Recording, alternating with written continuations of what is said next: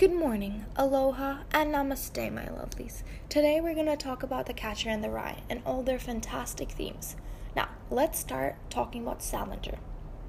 Certain elements of Holden Caulfield's character parallel the life of his creator.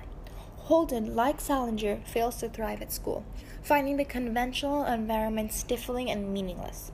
Holden believes in preserving innocence and standing up for the youth everywhere. He often doesn't follow the rules and enjoys partaking in childish activity, disengaging from building meaningful human connection. He doesn't conform to society's standards of growing up and completely disregards bland cultural norms. Everyone with quirks is phony in his opinion. Many readers saw Holden Caulfield as a symbol of pure, unfettered individuality in the face of cultural oppression, the oppression with the norm of growing up. Holden's alienation is his way of protecting himself and is the source of what little stability he has in his life. The writing style is very casual in The Catcher in the Rye and vulgar in a way. Holden often speaks with a ghetto kind of tone, which makes him sound a little uneducated and not very proper. Holden uses curse words a lot and then explains himself and tends to keep repeating himself in his mind and out loud. The recurring theme in this book is a mixture of innocence and authenticity, which tie in together beautifully.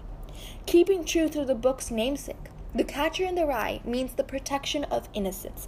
Holden sees himself as the protector of innocence. Throughout the book, Holden emphasizes how the authenticity of a child is beautiful. And throughout the book, he holds innocence as a primary virtue. Jumping from school to school, Holden struggles to grow up and gain responsibility. He believes that all adults, when they grow up, merge into society's norms and gain artificiality. When talking about his childhood friend Jane Gallagher, he couldn't stand the thought of Strander, his roommate, necking her in the back of a car. He kept on repeating himself that Jane was his childhood friend and they played, played chess and nothing more. And she couldn't be anything more. He was obsessed with emphasizing that someone can't grow up like this and she will always be his childhood friend. But then at the end of the book, Holden realizes he cannot always preserve children's innocence. When he saw Phoebe in the carousel reaching for the golden ring, the golden ring in that scene symbolized hope for children. When going on the ride, the children may fall, but they do it to win a prize. It's risky going for the ring, but maybe it's worth it to win. This represents life. Life is risky, but people have to go for it to win and succeed.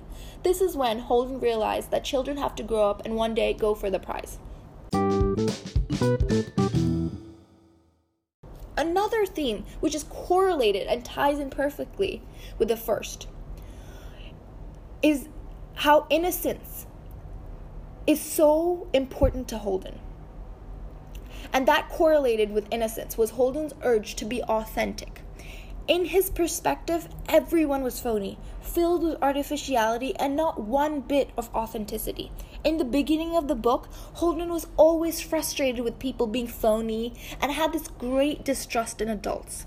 In chapter 3, Holden was quick to judge and described an alumnus from Pencey phony when he offered an inspirational speech.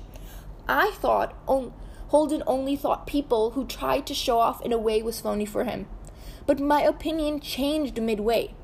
Anyone who lies or is not genuine 100% of the time are phony.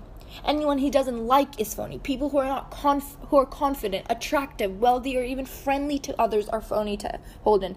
Any quirk in the world bugs him.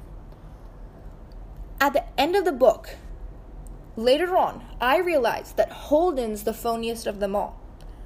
My, my thought progressed through the whole book. Throughout the book, he constantly said he hated everyone who was fake. But in fact, he states, I'm the most terrific liar you ever saw in your life. This would make Holden a hypocrite because liars are fake. Because lying fabricates the false image of something true. So, to come to a consensus, what a pretentious dude, right?